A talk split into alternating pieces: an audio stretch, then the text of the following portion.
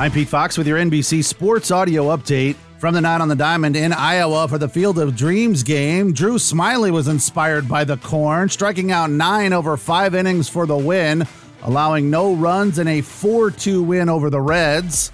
Guardians have won five in a row. They needed 10 to get past the Tigers 4 3. Framber Valdez threw seven scoreless innings for his 11th win of the season as the Astros down the Rangers 7 3.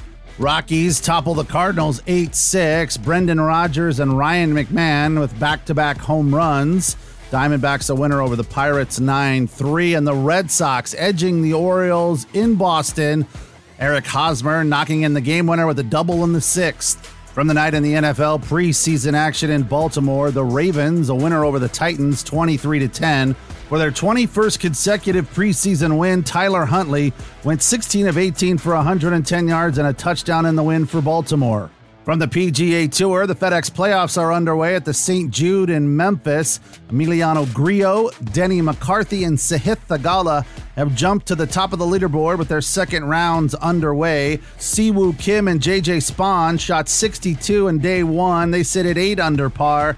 Sepp Straka and James Hahn are 7 under par. From the NBA, the league announced yesterday they will honor the legacy of Boston Celtics legend Bill Russell by retiring his number six jersey across the league for all 30 teams. Russell becomes the first NBA player in history to have his jersey retired league wide.